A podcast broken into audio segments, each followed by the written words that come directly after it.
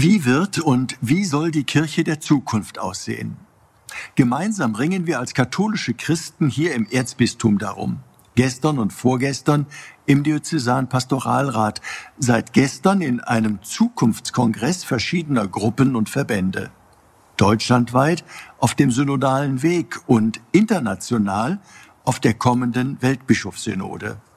All das ist mühsam, vielen viel zu langsam, entnervend. Aber ich finde, es ist notwendig und es ist gut. Warum? Es zeigt, dass es allen Beteiligten nicht egal ist, wie wir als katholische Christen heute leben und unseren Glauben gestalten wollen und sollen. Was mir und wohl auch jedem und jeder Beteiligten an diesem Ringen das Ertragen so schwer macht, das ist die Härte der Diskussion. Ja, ich weiß, um das Reich Gottes muss gestritten werden, aber dabei bleiben wir doch Schwestern und Brüder. Wir bleiben doch Glieder an einem Leib, der Christus heißt.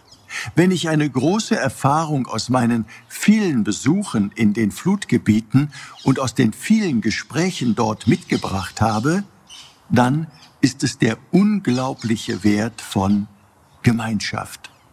In der Not hat jeder jedem geholfen. Ich hatte ja schon einmal von den Nachbarn erzählt, die sich zuvor nur noch per Gericht unterhalten haben. Jetzt, im Angesicht der Not, da haben sie sich